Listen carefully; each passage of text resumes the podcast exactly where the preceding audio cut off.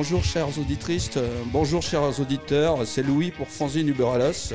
Alors, Schnaps n'a pas pu se libérer et animer le podcast avec moi. Mais euh, je te fais une petite euh, dédicace. Force et honneur à toi, Schnaps. Donc on est ici à l'Ardente, atelier de sérigraphie maison d'édition, pour la première interview du podcast. Alors je vais laisser les artistes de l'Ardente se présenter. Salut Il faut dire aussi euh, son prénom.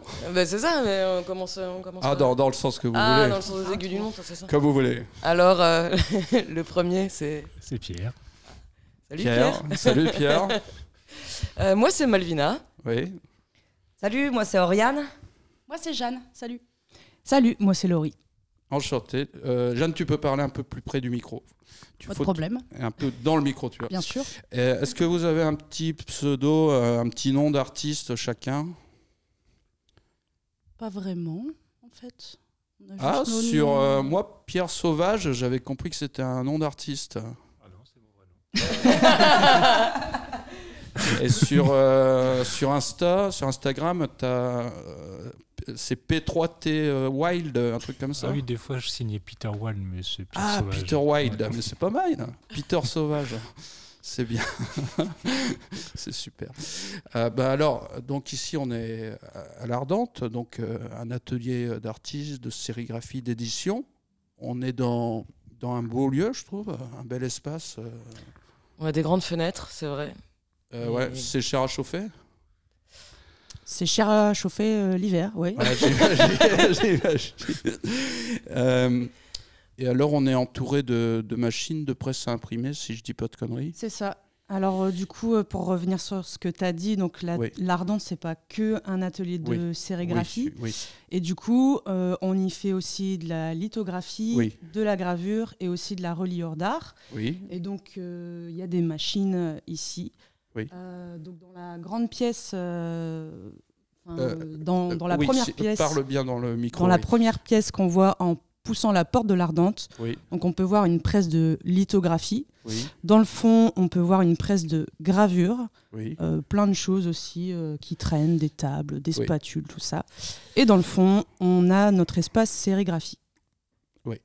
Alors, euh, donc pour les auditeurs, si tu veux bien un peu, euh, qui sont des novices en la matière, en matière euh, d'impression, est-ce que tu veux bien euh, présenter euh, ces diverses techniques d'impression, sérigraphie, lithographie, le principe?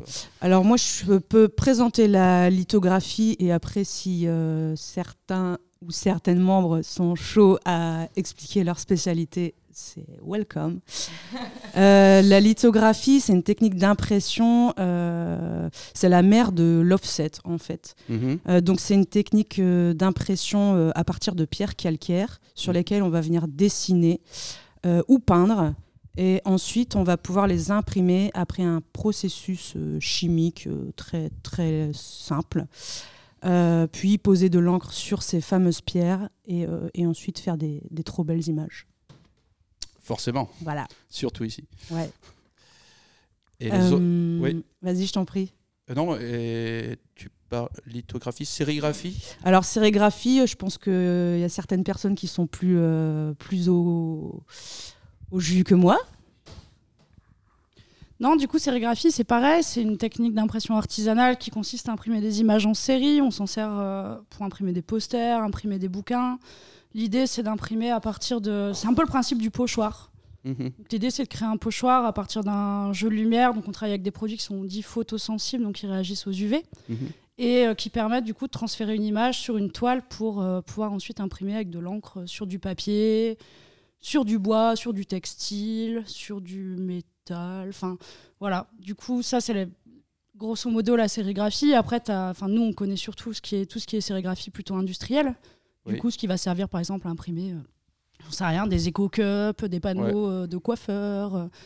donc, c'est une technique qui est énormément utilisée dans l'industrie. Nous, on l'utilise vraiment de manière plutôt artisanale pour imprimer des livres d'art, euh, imprimer des objets, des estampes sur des, de très petites séries. Oui, alors euh, c'est euh, la sérigraphie industrielle, c'est bien les, les carousels comme ça, les gros machins qui tournent. Alors carrousel, ça peut, ouais, pour la, tout ce qui est sérigraphie plutôt textile, donc impression sur des t-shirts, sur des slips. Sur des slips. par exemple. C'est du textile, hein, après. Une grande spécialité de l'ardente. Grande spécialité. On en parlera plus Après, tard. non, ce qui est intéressant, c'est qu'effectivement, là, tu parles de, de gros outillages. Et c'est vrai qu'il y a des ateliers qui sont vraiment équipés avec des grosses bécanes, avec des grosses machines qui permettent justement d'imprimer de longues séries, d'imprimer sur plein, plein de supports différents. Oui. Euh, nous, l'atelier de sérigraphie qu'on a monté ici, c'est un atelier qui est euh, entièrement artisanal. Donc, c'est-à-dire que même chaque euh, outil, on va dire, utilisé, euh, que ça aille de la presse jusqu'au coffret qui permet justement de préparer les, les images en amont, tout Oui. ça est fabriqué entièrement à la main. Et les ateliers de sérigraphie sont très multiples dans la région et d'ailleurs partout, hein, Mhm. parce que justement, c'est une technique qui permet, avec euh, très peu de moyens, de, de pouvoir travailler à la maison, quoi, ou en atelier. Oui, alors, ça fait très très longtemps que, que j'ai foiré ma formation en impression euh, pour les métiers de l'imprimerie. Donc, euh, la, la sérigraphie, c'est bien la technique d'impression qui permet euh, d'imprimer sur euh, beaucoup de supports différents. Ouais, tout à fait. Ouais, tout à fait. En fait, ce qui va surtout changer en fonction des supports que tu utilises, c'est les encres que tu utilises. Par exemple, si tu imprimes à l'extérieur, ça va plutôt être des encres qui résistent à l'eau. Que Mhm. nous, on utilise essentiellement des, des encres solvants, que nous, on utilise plutôt des encres à l'eau pour travailler plutôt sur du papier. Très Moins bien, toxique aussi. c'est mieux. Et euh, il y avait une troisième technique d'impression. euh, C'était. Oui, euh, on a aussi de la gravure. euh, on fait autant de la gravure sur métal que de la gravure euh, sur lino. tu peux. Ouais, rapproche-toi un ouais. peu de ton micro. Ouais. Je recommence du coup? Non, non, non. Donc du coup, ouais, on fait autant métal que lino ici. Donc métal plutôt à l'acide. C'est pareil, c'est de la reproduction d'images, c'est des procédés qui sont assez anciens. Ouais, Euh, donc pareil, c'est des très petites séries, euh, des choses assez précieuses. euh, ouais, parce que le temps de création de ce genre d'objets sont assez longs. ouais, bien sûr. Donc on est vraiment sur de la technique ancestrale et artisanale euh, sur ce genre de points. Et, euh, tu veux bien euh, dire euh, aux auditrices et aux auditeurs, euh, lino- linographie, ouais, linographie, c'est Euh, la linogravure, c'est une technique qui est un petit peu plus récente. C'est ce qu'on appelle de la taille d'épargne. Donc, on vient gratter, en fait, enlever avec une gouge de la matière dans du linoléum. Oui. Donc, c'est un peu la même matière qu'on utilise pour le sol, hein, mais il y a des choses qui sont plus prévues pour la linogravure et qui sont plus adaptées. Oui. Et euh, on vient en gros graver un tampon. Dans Ouais. la pratique, c'est un peu ça. T'empruntes. C'est ça. Tu fais un. ouais. Alors- non, t'empruntes pas de l'argent. Tu. Oui, oui, oui, bien sûr. Oui, ça peut arriver, hein, mais. mais effectivement, ça, par exemple, la linogravure, c'est une technique qu'on peut facilement faire à la maison parce qu'on n'est pas obligé d'utiliser les presses. Enfin, c'est plus compliqué, c'est, ça prend plus de temps, mais c'est aussi des techniques qui sont accessibles euh, à un peu euh, qui s'y intéressent. Ouais, et, la gouge, si je me rappelle bien, c'est comme un, un couteau mais creux. Enfin, je sais pas comment ça, c'est dire un, exactement. un couteau un peu concave euh, avec Ouais. lequel on vient enlever euh, de la matière. Donc ça peut être effectivement du linoléum, comme ça peut être euh, du bois. on peut graver dans tout type de matière, dans de la gomme, Mm. pour des rendus différents. Bah, nickel. Bah, je pense qu'on a. On, on a une bonne introduction là. Bah, on va faire une petite pause musicale. Comment? Euh, ouais, on a aussi une, une, une Ah. presse reliure. Ah, bah voilà. Et ouais. Ah bah fallait, fallait le dire. Euh, On voit pas bien, elle sert un peu d'étagère. euh, C'est vrai, elle est souvent encombrée parce que c'est la première à côté de la porte, donc dès qu'on rentre, on pose des trucs dessus. Ce qui, ce qui la rend serviable hein, euh, aussi. Euh, mais euh, elle, enfin, donc c'est un combi en fait, c'est ce qu'on appelle un combi.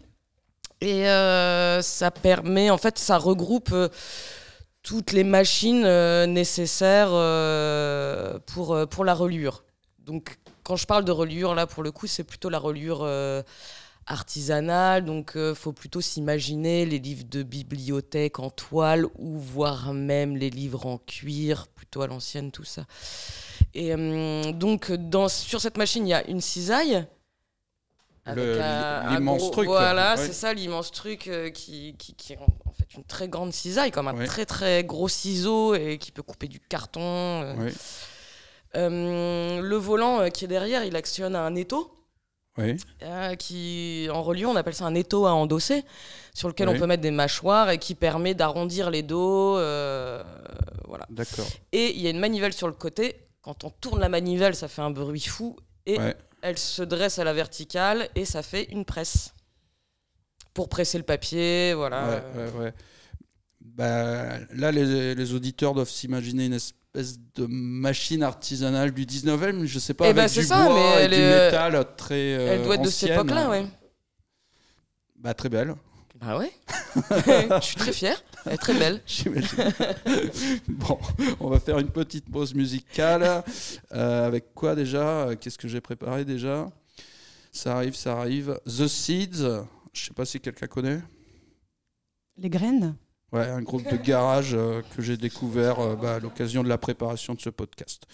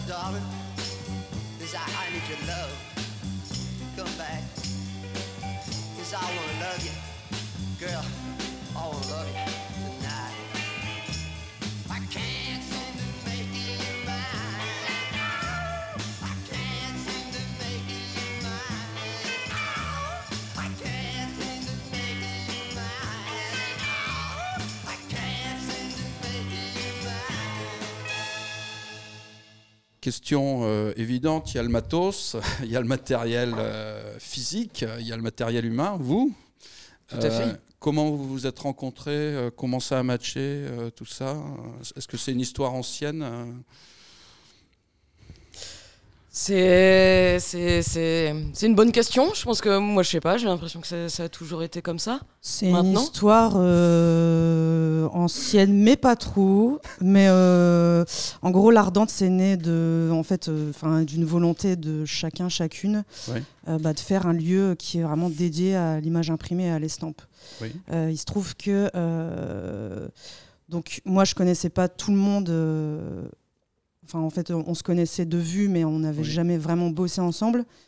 Donc, euh, je connaissais Jeanne. Jeanne connaissait bien Malvina, euh, Oriane, euh, Pierre, qui eux se connaissaient aussi de par le KGB.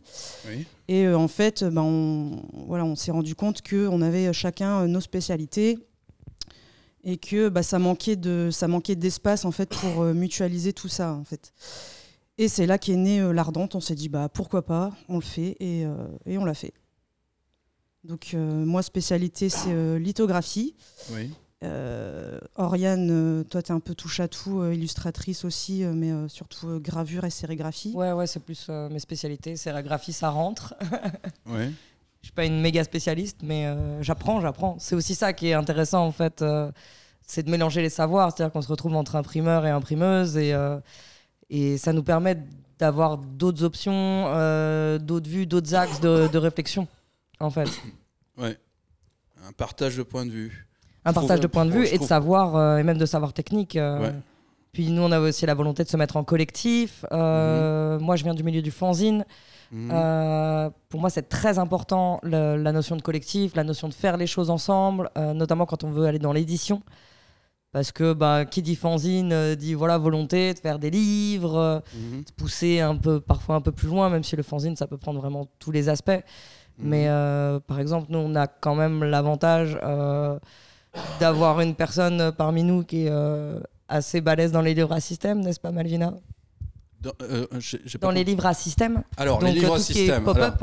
Pop-up, en fait. voilà. Alors, faut, faut deux définitions à donner pour les auditrices et les auditeurs. Euh, Oui, euh, bah, le le livre à système, le pop-up, c'est. hum, C'est effectivement des livres qui. Ah, Tu approches un peu euh, ton micro.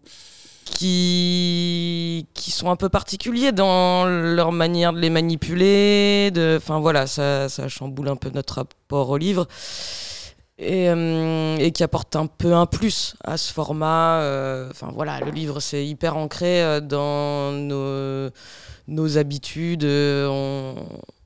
enfin c'est quelque chose qui qu'on manipule tous les jours depuis toujours et c'est vrai qu'en fait il y a plein de possibilités et, euh, et on aime bien un peu gratter tout ça. Et à chaque fois qu'on fait un livre, on aime bien euh, quand même pousser un peu euh, le, le truc. Et en général, on y arrive quand même.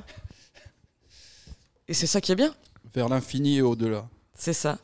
Mais c'est vrai que dans cette idée aussi de, de créer un lieu ensemble, euh, alors effectivement, hein, il y, a le matériel, il y a l'humain, mais euh, on avait aussi vraiment l'envie justement de partager ça avec d'autres. Et le fait d'avoir un lieu, ce qui est euh, vraiment le gros plus, c'est que on peut accueillir des gens de partout et faire, faire des choses avec eux. Présenter le boulot d'artistes dont on aime le travail, faire des éditions avec eux. Et, et en fait, le fait d'ouvrir un lieu, ça nous permettait aussi ça. Ben, J'ai vu sur votre Insta, il y a une graveuse euh, parisienne, Kimby. euh, c'est tout, récent. Quimby. Oui, c'est ça. tout. Tout, tout, récent. C'est tout récent, tout à fait. Ouais. C'était J'ai le pas, eu le week-end temps dernier. de- j'ai pas eu le temps de bien creuser. Le travail est en cours. Oui, euh, et elle dessine des corps, c'est ça, de manière très délicate. Oui, il faudrait presque que Diana elle soit là pour euh, plus parler de son travail, mais effectivement, là, on est sur une, euh, un projet d'édition qui est vraiment en cours de réalisation, qui traite euh, justement de cette notion de, de corps, notamment dans le. Là, pour le coup, c'est plutôt un travail de dessin qui ont été demandés à du coup trois artistes différents. Il y a Emmanuel Gaillet aussi, qui est lilloise, il y a Eric Mombel qui, qui développe aussi tout un travail autour de ça. Et euh, voilà, du coup, là, c'est plutôt vraiment un projet qui est en cours et qui est, euh, qui est aussi en, en, en réflexion avec, euh, avec une personne qui s'appelle Marcel Lubac, qui du coup est un peu à la à l'initiative de, ce, de cette édition. Mais bon, voilà, là, c'est un projet qui est, vraiment, qui est vraiment en cours. En cours, quoi. Ouais. Alors, si je me rappelle bien, les pop-ups, c'est les, les livres. Quand tu les ouvres, tu as des, des- des- du papier qui se déplie et ça forme des petits paysages, des personnages, des choses comme ça. Ça crée aussi surtout du mouvement Ouais. et du volume. Ouais. Voilà. Mais c'est- oui, il y a- il y a- c'est vrai que le pop-up, c'est assez précis en fait. euh, si vraiment on se fie aux termes et à, à leur définition précise. Euh, oui, c'est assez précis. En plus, c'est en général quand on ajoute du papier. D'accord. Voilà. Est-ce que c'est aussi amusant à déplier qu'à fabriquer? C'est une grande histoire de patience. Ah ouais? Et de précision. Et de, de s'arracher les cheveux un peu, effectivement.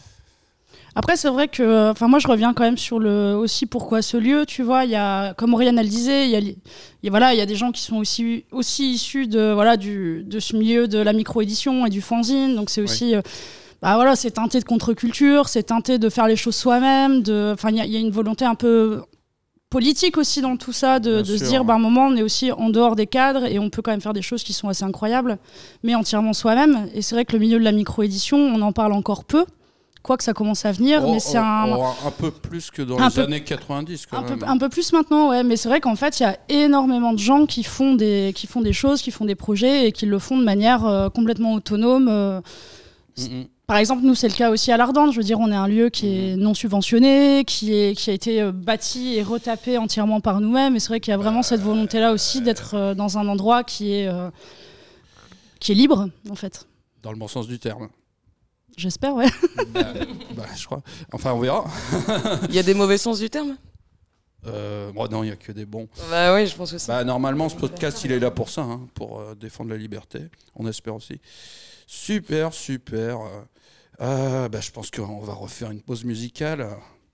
Allez, devinez, qu'est-ce que je vais mettre comme track, euh, à votre avis? David Hasselhoff. Oh non, je déteste. Non, non, c'est c'est pas. c'est- Oh.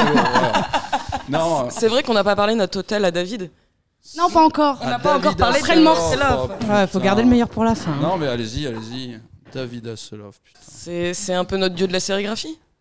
C'est un autre dieu tout court. David, David Hasselhoff fait de la sérigraphie, on se... En Fait petit c'est un des peu le peuples. patron des imprimeurs et des imprimeuses euh, On l'a décidé. Ah, ok. De l'Ardente. de l'Ardente. Depuis le 18e siècle. ok, bah on en parle. Ah oui, bah, je le vois, oui. Il est dans une espèce de cloche de, de cabinet de curiosité. Ah, Et en plus, pourras- il s'allume. Tu pourras visiter après, parce qu'il il est un peu partout. Ah oui. Et il est même en slip. Ah bah, en sérigraphie, j'espère. Enfin, Ouais. avec euh, une impression en sérigraphie Non. sur le slip. Oh, Quand on a des malheurs, on l'allume et tout va mieux. eh bien, David, si tu nous écoutes. Mais évidemment qu'il nous écoute. Euh, ok, alors c'était les Sisters of Mercy, euh, le morceau, euh, le tracks. euh, et c'est parti, j'arrête Je, petite pause musicale.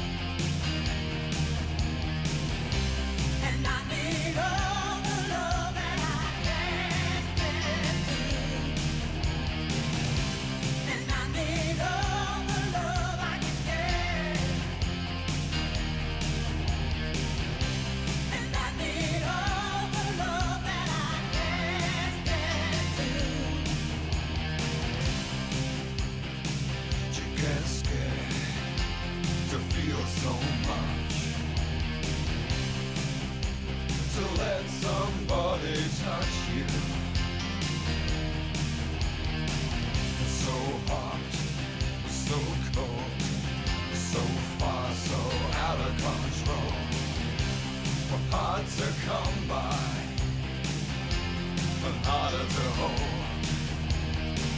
Some people get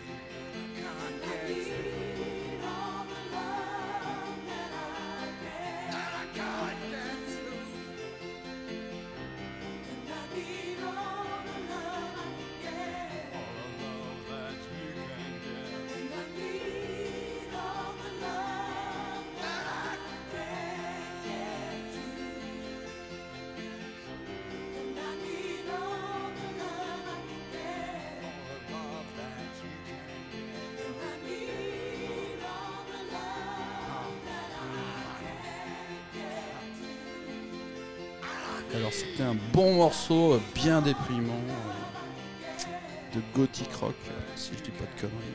Pourtant, nous, on a bien rigolé. Ouais, mais vous avez pas parlé du morceau. Je, je- je n'oserais pas répéter ce dont vous avez parlé. Ça reste en off. Cela ne nous regarde pas. Il a dit ça reste en off. Ouh, ouh.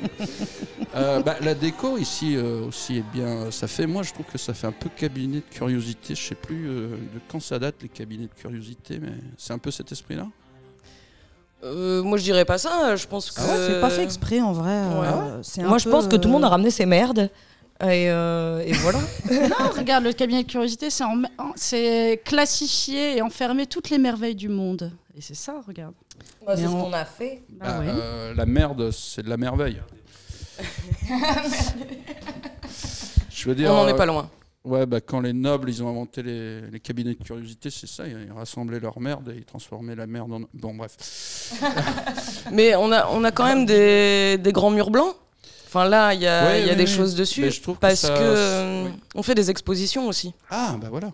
Quand euh, alors c'est vrai qu'il y a toujours le dilemme entre l'atelier et le lieu d'expo qui Oui. se confrontent et on essaye un maximum quand même de garder des espaces bon là qui sont un petit peu occupés parce que on aime bien voir des choses quand même euh, pour nous Ouais. Euh, mais effectivement quand on fait aussi des sorties de livres des expos où euh, bah, les personnes qu'on invite à faire des éditions puissent présenter leur travail sur, sur ces murs. On invite aussi des gens qui ont fait des livres ailleurs à venir les Mhm. présenter Ouais. ici aussi. C'est des échanges.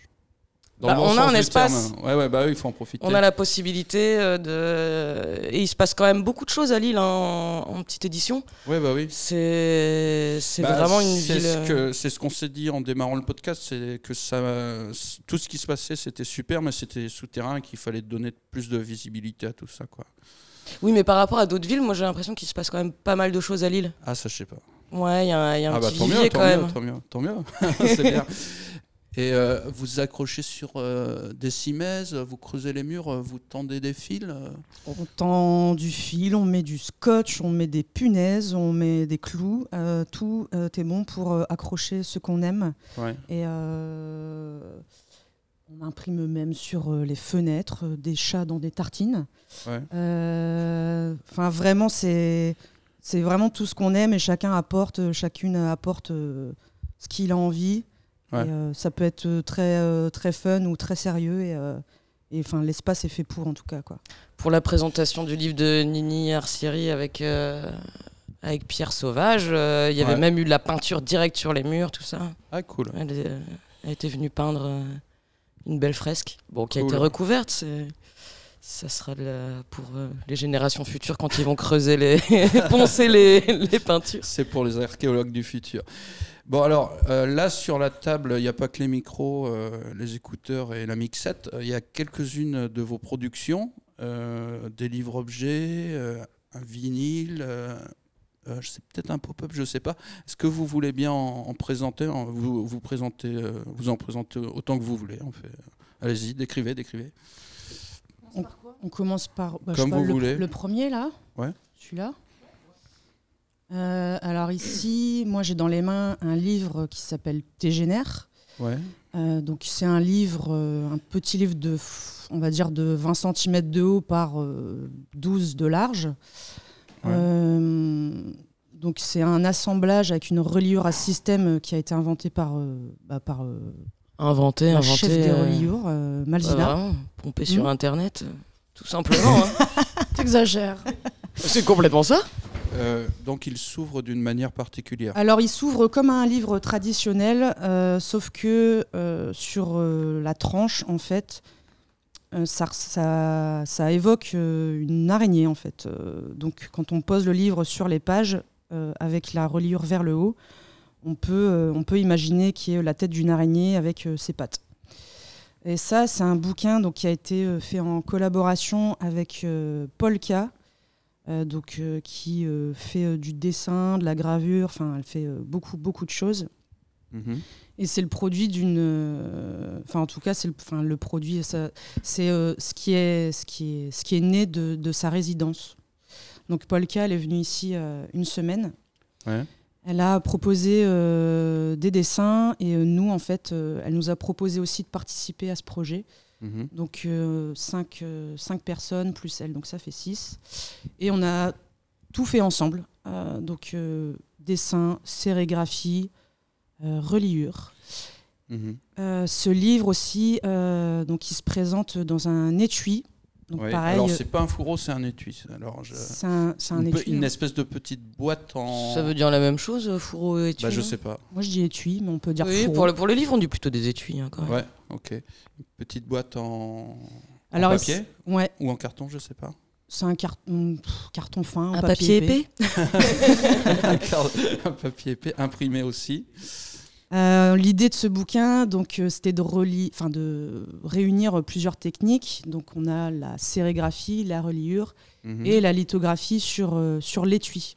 Mhm. Donc, euh, pour réaliser cet étui, donc, qui enveloppe le, le livre de Polka et nous, Mhm. euh, en fait, euh, Polka a dessiné sur une pierre de lithographie, a réalisé un dessin euh, unique, qu'ensuite on a imprimé ensemble, qu'on a ensuite façonné de manière à produire des étuis. Mhm. Est-ce que c'est clair Oui. Ok, D'abord, euh, euh, vous imprimez sur une surface, en- ensuite vous pliez, vous découpez, c'est ça hein c'est ça, vous, ouais. vous façonnez, oui. Ouais. Ouais, ouais, je, je vois. Et c'est du noir-blanc, ça, ça donne une ambiance. Alors il y a du papier noir et du papier blanc. Donc il y a des Ah. impressions blanches sur papier noir et des impressions blanches, euh, noires sur euh, papier blanc. D'accord. Bah, et combien d'exemplaires? Alors, il y a eu 144 exemplaires. Mhm. Et on a imprimé, euh, on a imprimé ça l'année dernière, en mai, euh, mai 2022. Euh, voilà. Ok. C'est ça, ça s'est présenté plutôt sous forme un peu de résidence, je dirais. Alice, Ouais. elle est venue euh, une semaine. Alors les dessins étaient faits euh, en amont. Elle, elle avait travaillé tous ses dessins. Mhm. Nous aussi, parce que c'est, il y a aussi de la collaboration sur le dessin, où euh, ça mélange plusieurs dessins de, de Polka et euh, et un dessin de chaque euh, membre de l'atelier. Et donc voilà, les dessins avaient été préparés à l'avance et sur la semaine, on a imprimé, redécoupé, relié, fait la. Par contre, l'étui, il est en lithographie. Et Mhm. donc, par contre, la litho, elle a été faite complètement sur place. D'accord. Donc lithographie, impression à partir d'une pierre, C'est de l'encre sur une pierre. C'est ça. De l'encre ou euh, du crayon. euh, Enfin, c'est des matériaux gras donc euh, qui se présentent euh, sous forme de crayon ou de peinture litho. Ok. Bah, disons que l'avantage de la sérigraphie, c'est qu'on peut faire euh, quand même euh, beaucoup de tirages Oui. assez rapidement. Ça sèche assez vite. La lithographie, c'est beaucoup, beaucoup plus sport. Donc, euh, pour imprimer, c'est beaucoup plus complexe, beaucoup plus long. Donc, pour faire euh, là 140 exemplaires, euh, il y a quoi euh, Il y a 8 pages. 8, pattes, 8 pages, l'araignée. Euh, tout faire en litho, ça aurait pas été possible.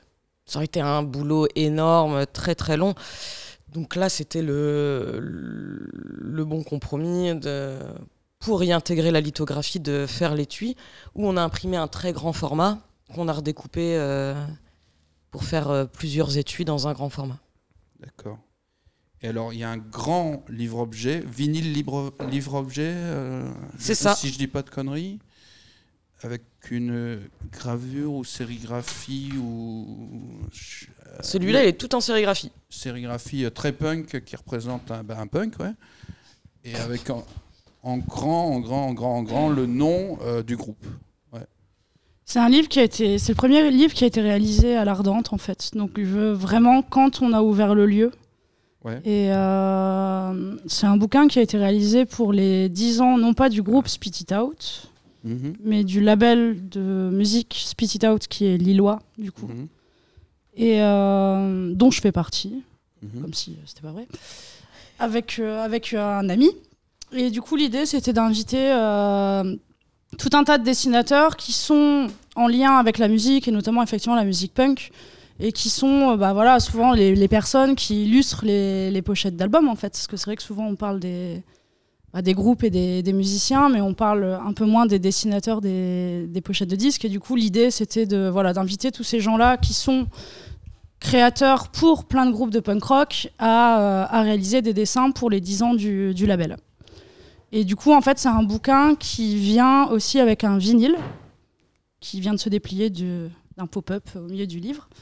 Et du coup, c'est un pareil. Bah, en fait, c'est un disque qui a été euh, qui a été pressé spécifiquement pour cet objet-là et qui est une compilation de groupes de musique donc étrangers qui viennent donc d'autres pays et qui ont euh, bah, qui ont compté pour euh, pendant les 10 ans de- d'activisme du label. Alors, je sais pas très bien. Oui, oui, c'est le pop-up est super, super impressionnant. Bah, je, vais, je vais dire, il y a une espèce d'atmosphère sombre dans les gravures, dans les dessins. Euh, Là, c'est des figures un peu démoniaques, je dirais. Euh, ah, ou je sais pas, des espèces de créatures. Et le pop-up, il, il y a comme des pointes. Et euh, euh, c'est le pop-up qui tient le vinyle, Ouais. si je dis pas de conneries. Et il y a une euh, il y a des couronnes d'épines comme le Christ et une cage thoracique. C'est une cage thoracique ou Ouais, c'est ça. que du bon. Grosse ambiance. que du bon. Et, euh, Ouais, alors du coup, tu vois, par exemple, sur ces deux pages-là, les dessins, ils ont été réalisés donc par moi-même et par euh, Bimbin, qui est du coup euh, l'autre personne qui s'occupe de ce label et de ces organisations de concerts depuis 10 ans. ouais. Et c'est vrai que du coup, bah, on se disait qu'on, comme on est tous les deux dessinateurs, l'idée c'était aussi de faire des dessins à quatre mains. Ouais. Et du coup, de travailler ensemble sur la, l'illustration euh, Mhm. des pages centrales. Donc là, c'était vraiment sur chacune, chacun des éléments, en fait, à chaque fois des dessins de deux personnes qui sont, euh, qui sont mélangés, en fait. C'est vrai que ça se voit pas trop comme ça quand tu le regardes, mais en fait. Euh, non, il y a euh, une espèce d'unité, bah, le, le même esprit rentre dedans, je dirais. Je crois qu'on aime bien le noir et blanc tous les deux. Bah, j'ai l'impression. Il n'y a pas beaucoup de rose en tout cas. Pas bah, là, non. Non, mais après, bon, c'est vrai que quand on tourne les pages, en fait, on se rend compte que c'est un bouquin qui est quand même pas mal coloré. Ouais. Euh, Ah oui. et oui. du coup, avec vraiment des univers qui sont quand même différents à chaque fois, donc qui sont pas forcément Ouais. tout le temps heureux non plus. Ouais. Ouais, sur cette page-là, il y a un là, peu de par sang. exemple, voilà, là, on a, comme on tourne les pages du bouquin, là, on a un dessin de, de Pierre d'un côté, on a un dessin d'Oriane de l'autre. Enfin voilà, il y a aussi euh, quand même des. Ouais, ouais. Bah, C'est vraiment des univers qui sont quand même relativement différents à chaque Ouais. fois. la, la couleur, elle est comme euh, un appoint, comme une touche. Elle est pas. euh, Ça dépend du travail de, des personnes qui ont participé en fait au, au livre. Euh, parce qu'au-delà de Bimbin et Jeanne, il y a aussi euh, enfin, plein d'autres artistes qui ont participé, euh, des artistes de l'Ardente, mais aussi des artistes qui sont proches du label Spit It Out. Et euh, la couleur, en fait, euh, c'est un, choix des, des artistes, en fait. mhm. D'accord. C'est un choix et en même temps il y avait contrainte aussi, parce que par exemple comme c'est quand même un, un objet qui a été édité au final à 200 exemplaires, c'est quand même un gros boulot, parce que c'est un gros format imprimé en Mhm. sérigraphie. Du coup il y avait quand même la contrainte de dire aux- à tous les artistes, tous les artistes invités, c'est quand même une vingtaine de personnes au final, hein, Mhm. euh, de travailler à chaque fois sur des sérigraphies imprimables en deux couleurs, pour Ouais. pas se retrouver à, à- avec 10 couleurs à imprimer par Ouais. page, sachant qu'un bouquin comme ça au final c'est quasiment 6 mois de boulot. Parce que si je me rappelle bien, la sérigraphie, euh, alors j'ai foiré ma, ma formation en technique d'impression, mais industrielle par contre, euh, la sérigraphie, c'est des passages. Chaque couleur, c'est un passage, c'est Ouais, ça Ouais, exactement. Ça. Donc fait. plus tu mets de couleurs, plus tu fais de passages et plus tu te fais chier. Je sais pas si tu te fais chier, mais en tout cas, euh, plus, plus c'est plus c'est long de créer l'image, effectivement. Ouais. Quasiment sur toutes les techniques d'impression manuelle, c'est une, une matrice par couleur. Ouais, c'est vrai. Par exemple, ce bouquin-là, on s'était amusé à un moment à compter le nombre de passes en sérigraphie, et il me semble qu'on n'est pas loin de 7000 au total, D'accord. thèse d'impression compris. Ah waouh. Ça, c'est un bon toc de sérigraphe de Ah, compter wow. le passage. Et, euh, Et compter mes séances d'ostéo aussi. Yes. Et, Comme euh, les cuistots contre les patates qu'ils épluchent quand ils font les frites à la main. Franchement, vous, vous avez appelé le, le Guinness Book ou pas? Non, mais c'est vrai que du coup, bon voilà, tu fais des bouquins comme ça aussi parce que c'est des objets qui sont hyper chouettes et que tu crois en les personnes en qui, Ouais, que, que sûr. t'invites, tu vois, et que t'es hyper convaincu. Mais c'est vrai que ben voilà, c'est beaucoup de boulot, mais pour un résultat qui est, bah, qui est super. Par contre, effectivement, en quantité extrêmement limitée, à savoir que ce bouquin-là, il est sorti il y a un an, il y en a déjà plus, quoi. D'accord. Nickel. Bah, moi, ce que je propose, c'est qu'on écoute un morceau euh, du vinyle qu'on trouve sur un Bandcamp. Euh, si on tape Spititoot euh, et Bandcamp, on trouve l'album. Euh, moi, le morceau que je préfère dans l'album, c'est The Horny Beaches. Euh, voilà, on Très va bon l'écouter. Bah, merci.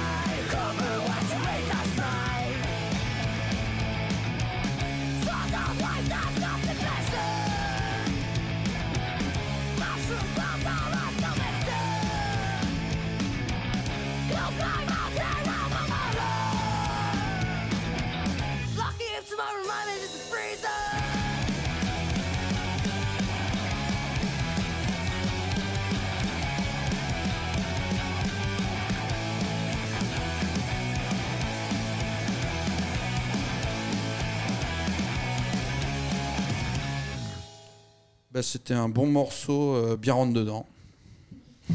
Comme je les aime. Droit au but. Euh, bah, un dernier, deux derniers, je sais pas. C'est comme tu veux. Ouais, moi, je- Allez, un dernier. Bah ouais, Alors, euh, On va faire une sortie. ah, on va faire une sortie. Alors, il Bah, paraît, on va faire une sortie. Ah, Ça, c'est pas c'est. encore programmé. ah c'est un trailer. hein. Ouais. Ah. C'est l'un des petits derniers qui, hum, qui a été fait ici. Mhm. Donc, euh, le titre, c'est le modèle anatomique subjectif. Alors, subjectif parce que, euh, parce que bon, il se rapproche quand on l'ouvre et qu'on le regarde, ça se rapproche des planches anatomiques, un peu du, je dirais, euh, 19e. Mhm. C'est quelque chose qui a été inspiré hum, d'un livre qui s'appelle Ma Doctoresse. Donc vraiment un vieux bouquin allemand d'hygiène féminine. Oh là là là là, j'ai Voilà. très très très peur. Et, euh, et j'étais fascinée parce qu'il y avait des donc c'est aussi un livre en découpage. euh, on peut pas vraiment appeler ça du pop-up, mais c'est quand même euh, où on va y trouver de- du découpage du volume euh, en papier. Et euh, donc on a euh, un personnage féminin, enfin très 19e. hein, euh, D'ailleurs, euh, sur, euh, sur l'original, ce qui m'avait marqué, c'est qu'il n'y a aucun poil. On a une Mhm. femme nue, mais il n'y a pas un poil. euh, Ouais, C'est ça là. c'est hyper. Mm, mm, mm, c'est très loin de la réalité. Hygiéniste. Hygiéniste. C'est- Bah, hygiénie, j'en sais rien, mais en fait, on est dans un, quelque chose qui se veut un peu médical, mais on est hyper loin de la réalité Bien de, sûr. de, de ce qui se passe vraiment. Et, euh, et quand on l'ouvre, en fait, on a, on a comme des. hum, Enfin, on a les, les couches. Donc, sur la première, on a, on a le personnage, on a la peau. Mhm. Et on l'ouvre, là, on va voir euh, tout- tous les muscles. Mhm. Euh, le système aussi euh, des veines un peu euh, sanguin. Et on peut aussi ouvrir ces. ces, Enfin, là, il n'y a que le buste qui s'ouvre. Et là, on trouve tous les organes. Donc, Mhm. On a le cerveau, euh, en dessous, on a le squelette. euh, et on a les poumons, le cœur, euh, les intestins, l'utérus, l'estomac et le foie. et en dessous, on retrouve, on retrouve le squelette. Bon, on se rend bien compte que tout est pas trop. trop. Joyeux? ca- calé, en tout cas réaliste. Oui. Parce qu'effectivement, on, a- on trouve plutôt un bébé dans le cœur. euh, Parce qu'aussi, ce qui m'avait vachement marqué, euh, il y avait aussi euh, tout un, le même système en découpage, mais uniquement de l'utérus de, de la femme. Et il y avait au moins 4, 5, 6 fœtus dedans, euh, avec en évolution différente. C'était assez, euh, assez incroyable. Et, et- et voilà, donc ça, c'est vraiment inspiré d'un réel objet euh, qui, qui a vraiment été diffusé. Euh, pour un, un support euh, effectivement informatif euh, sur, sur euh, le- corps de la femme, alors qu'on en- on en Ouais. est hyper loin. C'est, c'est, ça devient complètement surréaliste. Ouais, ouais. Et du coup, voilà, ça m'a vraiment inspiré euh, cet objet-là. À l'époque où tous les gy- gynécologues étaient des mecs et où ils disaient aux femmes comment elles devaient faire. Quoi. C'est ça. Mais euh, et là, ça, quand même dans euh, plusieurs représentations, on est plus proche de l'émotion, on va dire. Ouais, ce qu'on ouais. peut ressentir. Et effectivement, comme tu disais, c'est pas forcément hyper joyeux. Parce qu'effectivement, quand euh, on a un nœud à l'estomac, ça... mais c'est vrai qu'on on- ça, c'est pas une évidence dès que dès qu'on l'ouvre, mais mais quand on se penche un peu et qu'on regarde bien, c'est vrai qu'on se rend compte que tout tout tourne pas tout, tout à fait rond. Ouais. Bah, comme dans la réalité, hein, tout, tout tourne jamais rond. hein. Ça dépend, c'est subjectif. Euh, bah, Il y a ton nom dessus, donc euh, Malvina. Donc là, Ouais. c'est toi qui fais tout. Oui, c'est c'est moi qui fais les dessins. Et Euh, l'impression, Oui, ça, ça, bah, ça a été imprimé ici et, et façonné ici. le façonnage. Alors, euh, toi de formation, tu es relieuse, si je me rappelle bien. C'est ça. Alors, quelle est la différence entre le façonnage et la reliure? C'est la même chose? L'un est dans l'autre euh Je dirais que c'est oui, c'est la même chose. Après, euh, effectivement, j'utilise plus le terme de façonnage parce que là, on est sur des. hum, Même si on garde le terme de livre, on est quand même. On s'en éloigne un peu. Là, c'est des planches anatomiques, on va dire.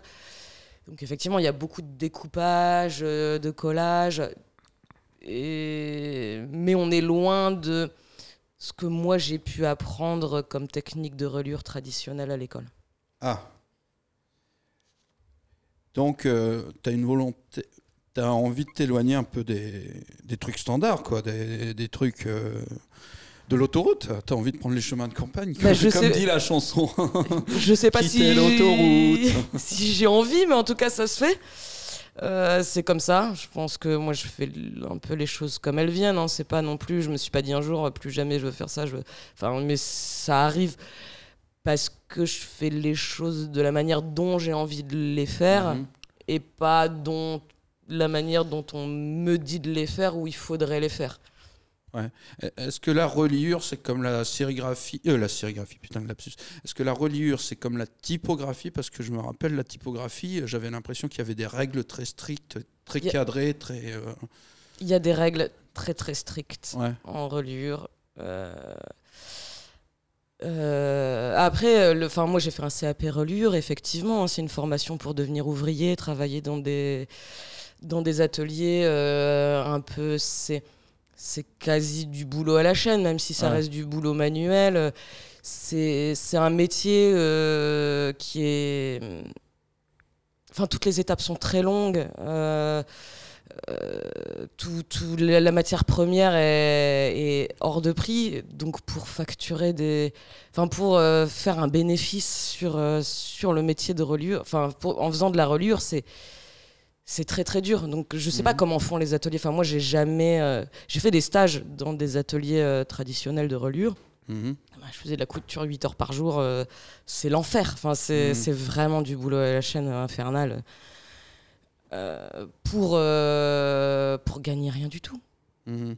À peine un SMIC. Enfin, c'est très compliqué. Puis en plus, les, c'est, c'est des statuts d'indépendants, d'artisans, c'est des charges énormes. C'est, enfin, c'est...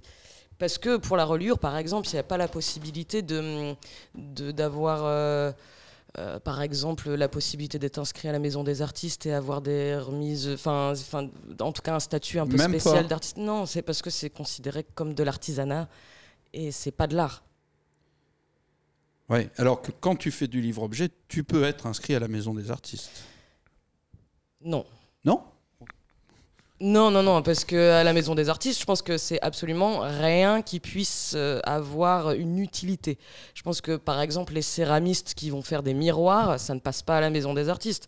Euh, Quelqu'un qui est un céramiste qui fait des bols, des tasses, des assiettes, ça ne passe pas à la Maison des Artistes. Légalement, après. euh, Moi, je suis pas trop d'accord avec toi, mais. euh, ben, je pense que tout le monde bidouille. hein, mais, mais Je, crois, je crois que ça dépend comment tu conçois ton travail, tu vois. Enfin, là, en tout cas, dans, dans le cadre de ton, de ton livre à toi, enfin, il y a l'aspect reliure, mais c'est complètement euh, créatif et, euh, et nouveau, en fait. Et tu, enfin, c'est ça qui est intéressant, en tout cas, dans cet atelier, c'est que, en fait, tu peux t'autoriser à sortir de. Des, de à, à- à déconstruire les codes, quoi. L'art, c'est faire des fautes d'orthographe. Bah ouais. J'en fais plein. Perso, j'en fais plein. bah voilà. Super. Bah, encore une pause musicale avant la dernière partie de l'interview. Euh, Devo euh, mongoloïde, je sais pas ce que ce qu'elle veut dire exactement cette chanson. Je pense qu'elle veut dire que tout le monde est débile.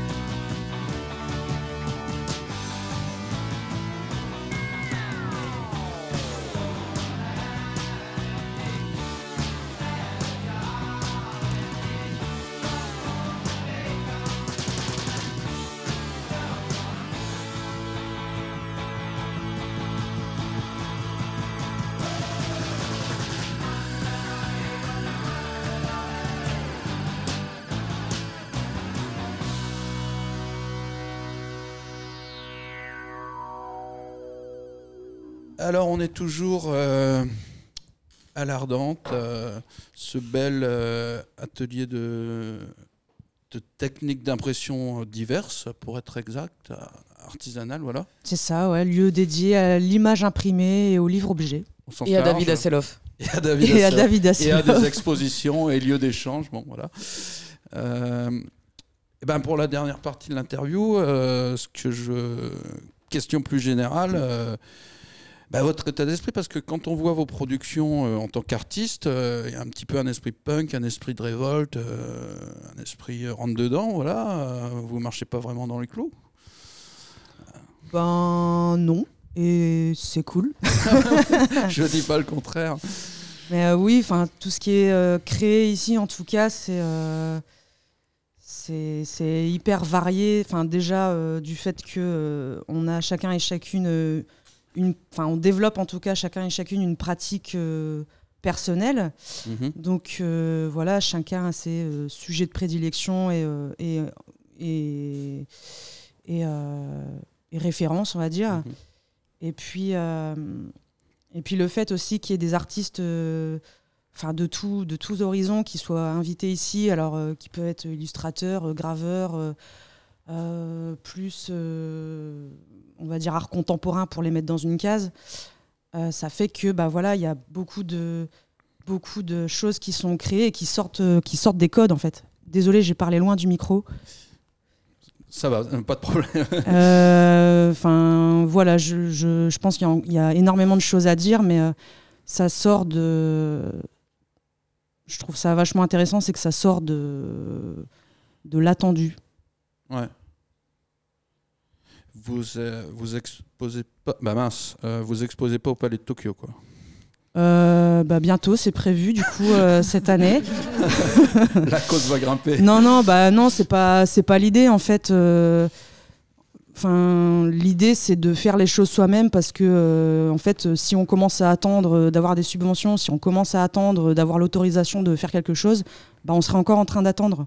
Donc, euh, bah, c'est aussi l'idée du lieu, c'est que euh, bah, t'as envie de faire quelque chose, et ben, eh ben fais-le. Voilà, alors donc ça, ça rejoint le, le nom du podcast, donc euh, Fanzine Uber alles, euh, les fanzines euh, au-dessus de tout, euh, qui n'est pas une référence à l'Allemagne nazie, euh, mais à une chanson des Dead Kennedys, évidemment. C'est c'est mieux comme ça. évidemment. Et euh, où euh, on espère euh, qu'on va être beaucoup dans un esprit do-it-yourself et punk. Euh, Est-ce que vous êtes, vous vous sentez proche du do-it-yourself, du punk, de la subversion Bah, dans le sens où on fait tout nous-mêmes. Ouais. Ouais. Je- C'est sûr qu'on l'a pas, on l'a pas dit pour le livre de, enfin en tout cas pour les, les éditions qu'on fait, comme le livre de Spit euh, qui était en collectif, il y a, il y a pas de compromis, euh, il y a pas de censure, et à aucun moment quelqu'un vous nous envoyer un dessin, on va lui dire ah non ça correspond pas, enfin voilà oulala, euh, il y a des voitures de flics qui brûlent, euh, surtout pas, on va pas éditer ça, non on le fait. Ça, je coupe au montage. C'est vrai? Non, je déconne. Non, mais après, Euh, par contre, c'est vrai que comme disait Laurie aussi, c'est qu'on est aussi tous cré... enfin, créateurs, euh, même en dehors des, des objets collectifs et qu'on peut produire à l'ardente. Et c'est vrai que tu, tu parles de punk, tout ça, et effectivement, dans la manière de faire et dans cette idée de, de DIY, de do it yourself, de démerde-toi et fais-le, euh, effectivement, on en est proche. Après, ça ne veut pas dire que toutes les esthétiques qu'on a là dans nous, nos démarches personnelles ou tout ce qu'on va mettre dans nos livres, Ouais. c'est référencé par rapport à. euh, à ce graphisme qui, est, euh, qui, qui se rapproche des, des, des- des milieux euh, punk ou hardcore ou quoi, tu vois. C'est qu'on on peut s'éloigner de ça aussi pour tendre sur, euh, sur d'autres univers aussi. Ouais. En, tout- en tout cas, en termes de, de représentation, de création de choses. Enfin, enfin, pour rebondir sur ce que tu dis, enfin, voilà, ici on peut euh, trouver du- des images figuratives, figuratives pardon, ou des images euh, abstraites. Oui. Euh, et euh, au niveau des boulots des artistes aussi euh, qui bossent avec nous, c'est la même chose, quoi. Donc il n'y a pas de, il a pas de hiérarchie entre les entre les arts. Non, ni une esthétique. C'est montrer le plus possible tout, essayer de montrer plein de recherches différentes, plein de, de manières de représenter le monde de manière différente aussi. Et c'est ça qui est un peu chouette, c'est de montrer euh, ouais, plein, de, plein de visions. Et on a aussi, euh, enfin voilà, on n'en a pas trop parlé, mais on, emmène aussi des gens un peu dans là-dedans. de, de prendre ces moyens-là pour, pour s'exprimer. On a fait euh, des ateliers euh, avec beaucoup de publics différents. On a travaillé par exemple avec la sauvegarde du Nord, où on a fait un bouquin avec, euh, euh, avec les, les Roms qui sont sur le, le terrain à côté. Ils sont venus ici imprimer, on est allé là-bas reliés, et ça leur a permis, eux, de raconter leur histoire et leurs problématiques et, et, et ce qu'ils avaient envie de mettre dans un livre en fait. On, Mhm. on a fait aussi des projets avec la Beige euh, qui, qui elle, euh, enfin cet asso-là travaille plutôt avec les personnes en isolement. euh, et pareil, on les a reçus ici, on a fait, euh, on, on a fait des, des, super projets euh, qui, qui leur ont permis, eux, de, bah, de saisir ces, ces techniques-là, euh, faire leurs dessins, euh, faire leurs livres et, de s'exprimer, quoi. De raconter ce qu'ils avaient envie de raconter. Euh, quand on, s'était vu à la Malterie, Ma- Malvina, tu m'avais dit ici on fait pas du fanzine parce que le fanzine ça doit être dégueulasse et ça doit être fait par des gens qui qui euh, ont pas de formation. J'ai pas vraiment dit ça comme ça. J'avais peut-être euh, j'avais peut-être un verre Non. dans le nez. Je pense que c'est c'est quand même important Je de, toujours. de, de faire la différence euh, effectivement euh, dans, dans, dans les objets qui sont produits et de la manière dont c'est fait. Parce qu'effectivement, on, on fait quand même des livres assez. Enfin, en tout cas, pour, euh, pour nos, nos productions un peu personnelles et pour, euh, pour les éditions collectives euh, ici, assez léchés. On va choisir des papiers chouettes. Déjà utiliser la sérigraphie, la litho, tout ça, c'est un peu. C'est des techniques euh, qui, qui sont bien particulières. Le fanzine, quand même, dans son essence, il est loin de ça. Et c'est vrai que moi, j'ai du mal à voir des, des étudiants en art, parce qu'on en a quand même aussi pas mal qui passent ici, et qui disent oui, euh, je vais faire du fanzine pour gagner ma vie. Bah, en fait, Sans blague. c'est tout sauf le fanzine. Du coup, c'est Ah, plus du fanzine. Ouais, non, mais c'est comme que- dire le blanc c'est du noir quoi. Mais je C'est pense ça. que par rapport à l'esprit du fanzine, c'est qu'il y a l'idée d'urgence aussi. Le fait de prendre des matériaux, euh, euh, du papier euh, pas cher, euh, te- t'imprimer avec une imprimante, ben, tu gagnes du temps pour euh, t'exprimer et euh, diffuser tout ça. quoi. Mais c'est surtout que c'est hors système commercial. On peut pas vendre un fanzine et se dire euh, je vais me faire euh, euh, un bénéfice là-dessus. C'est- hors de propos. Le Et à la fois, ici, on est hors d'un système commercial aussi. On n'est pas là pour se faire non plus de l'argent sur les bouquins qu'on fait ici.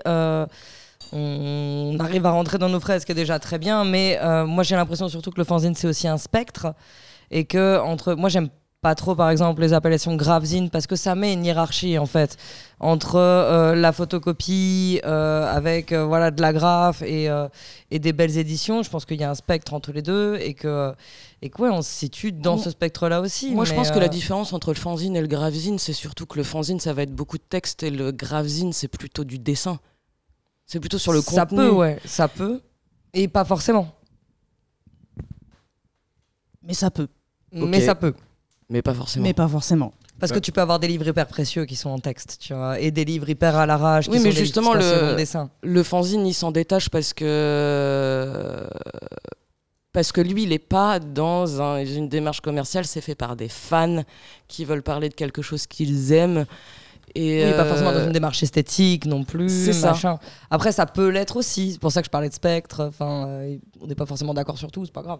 Non, mais moi je rejoins Laurie aussi sur cette idée d'urgence, cette idée de travailler avec des matériaux qu'on a sous le coude. Et c'est vrai que le fanzine, c'est vraiment ça, c'est de travailler. euh, c'est- les fanzines, ils sont jamais édités entièrement en sérigraphie, entièrement en gravure ou en litho. Ils sont édités euh, à partir de collages, que ce soit du texte ou de l'image, peu importe. Ouais. Il y a cette idée de, de- de pouvoir créer des éditions. euh, très rapidement et que n'importe qui puisse le faire parce qu'il suffit d'avoir effectivement une photocopieuse euh, à portée de main. Après, nous, on, on hérite, on est héritier de ça, héritier, héritière de ça. Ben, bien sûr, comme tu le disais tout, tout à l'heure en off, je pense, euh, sur le livre de Spit, ça nous a pris un temps fou à faire. C'était vraiment un énorme boulot, mais c'est un livre qui, qui parle de punk, qui est fait pour, euh, pour ces publics-là. Et on Mhm. peut pas le vendre euh, si on devait compter nos heures et euh, ce que ça nous a coûté, c'est pas possible. Ça s'adresse plus à ce public-là. Donc on oublie ça en fait. À aucun moment on compte nos heures et. T'es en train de dire que les punks sont pauvres? En tout cas, ils fréquentent pas les galeries d'art, je pense. Enfin, euh, si, ça peut, mais Bon, ils vont pas au palais de Tokyo. c'est Ah, ça. pas tous. Ça, Ça Oh, pourrait. Ça tape dans le. Ouf, ça a saturé. Euh, Après, c'est vrai, enfin, moi je reviens peut-être sur ce que Malvina disait, sur le fait qu'on soit aussi pas qu'un lieu de création où on est entre nous, mais que ce soit un lieu ouvert. Effectivement, on accueille régulièrement quand même des, des gens en stage sur de la formation. Euh, là, on met en place des ateliers d'initiation euh, à l'intention de pas seulement de public euh, dans le social, mais au contraire euh, où tout public ou n'importe qui peut venir s'initier à, bah, à nos savoir-faire, que ce soit la litho, que ce soit la gravure, que ce soit la reliure, que ce soit la sérigraphie. Et du coup, il y a aussi cette volonté d'amener euh, les gens à venir aussi découvrir et utiliser cet atelier. Ouais. Donc il y a toute une série de stages qui va être mis en route où Laurie pourra donner les dates. Et sûr. parallèlement à ça, on met aussi en place là, un festival d'édition qui aura lieu cet été, ouais. où l'idée c'est aussi d'inviter d'autres personnes qui font partie de ces, de, de- de ces milieux de l'auto-édition, de la micro-édition et de l'imprimerie pour euh, venir montrer eux leur travail euh, pour le coup à Lille. Du coup, c'est aussi l'idée d'ouvrir et de montrer, De euh, de montrer le travail d'autres d'autres gens, ouais. Ouais. On n'est pas en autarcie. Et puis c'est vrai que comme on va souvent chez les autres, c'est aussi chouette à un moment donné de les inviter ici. Non, mais puis ce qui est chouette dans l'édition, c'est que c'est un travail de groupe en fait, et c'est pour ça qu'on est aussi en collectif, notamment. C'est-à-dire que c'est, on est tellement plus fort en groupe, on peut tellement faire Bah oui. plus de choses. Enfin, euh, un bouquin comme Speed, par exemple, à 200 exemplaires, on n'aurait jamais pu le faire tout seul. Mm, mm. Et c'est l'intérêt du collectif, c'est qu'on est plus fort et qu'on est, qu'on est plus inspiré. C'est clair. Bah, à plusieurs, on peut pas seulement euh, manifester, on peut aussi faire des belles choses. Bah, super. Bah, je- on, bah ouais, on peut re- rebondir sur votre actualité, euh, vos projets, Ouais. euh, vos Bah, stages et tout et Du tout. coup, euh. euh, bah, énormément de choses cette année. Et euh, là, en fait, ce qui arrive très prochainement, bah, c'est euh, des stages euh, d'initiation donc aux techniques Mhm. qui sont pratiquées ici. Euh, donc, euh, il y a un stage, euh, enfin, il y a deux dates euh, qui sont bookées euh, pour euh, apprendre euh, bah, tout, euh, tout sur la lithographie. Donc, le matos, il est fourni, euh, tout est à disposition. Et l'idée de ce stage, bah, c'est de, d'apprendre en fait euh, tout le processus avec euh, le matériel dédié et euh, découvrir ou redécouvrir la litho. Donc première date c'est le 11 mars et la seconde bah, c'est euh, le 12. C'est euh, l'une ou l'autre. Il y a euh, deux places par jour. Mhm. Euh, ensuite, euh, on propose un stage de gravure. Euh, donc, euh, il y a deux dates bookées, le 18 ou le 19 mars. Donc, euh, ici, pareil, l'idée, c'est vraiment de s'approprier euh, tous les, euh, tous les outils euh, à disposition, euh, créer son image et, euh, et euh, créer euh, sa petite édition. euh, bah, euh, avec euh, les moyens tradis quoi donc euh, là ce sera gravure su- euh, sur sur pardon? Ce sera une gravure sur. euh, Enfin voilà, on fera de la gravure en lino. Euh, ensuite, reliure. Euh, Reliure avec euh, apprentissage de 4 à 5 techniques, 25 ou 26 mars. Puis, alors en avril, ça continue. En sérigraphie, du coup, là, l'idée, c'est stage sur deux jours, la totale. 1er et 2 avril. Avec David, Intensif. ouais. Voilà, stage intensif. Avec David sur les slips. Avec euh, David les évidemment. slips. Et la musique qui va avec. Et euh, aussi, bah, petite nouveauté par rapport à l'année dernière, euh, Malvina elle propose un stage euh, pop-up. Euh, donc bah, l'idée, voilà, c'est d'apprendre des systèmes euh, pour mettre en volume euh, du papier, euh, des cartes euh, ou, euh, ou, euh, un petit livre. Voilà, en tout cas, l'idée de ces stages, c'est euh, d'apprendre, euh, de repartir avec sa création et euh, de passer un chouette moment sur une musique sympa. Et voilà, on peut s'inscrire sur Hello Asso, on tape l'Ardente Édition et tout le contenu est en ligne. Nickel. Voilà. Et des salons de la micro-édition, vous allez y, parti- en- y participer? Euh, bah là, on n'a pas de date euh, précise, quoique si, ouais. euh, Max, du coup, un ami qui, euh, qui organise un salon à Armentières.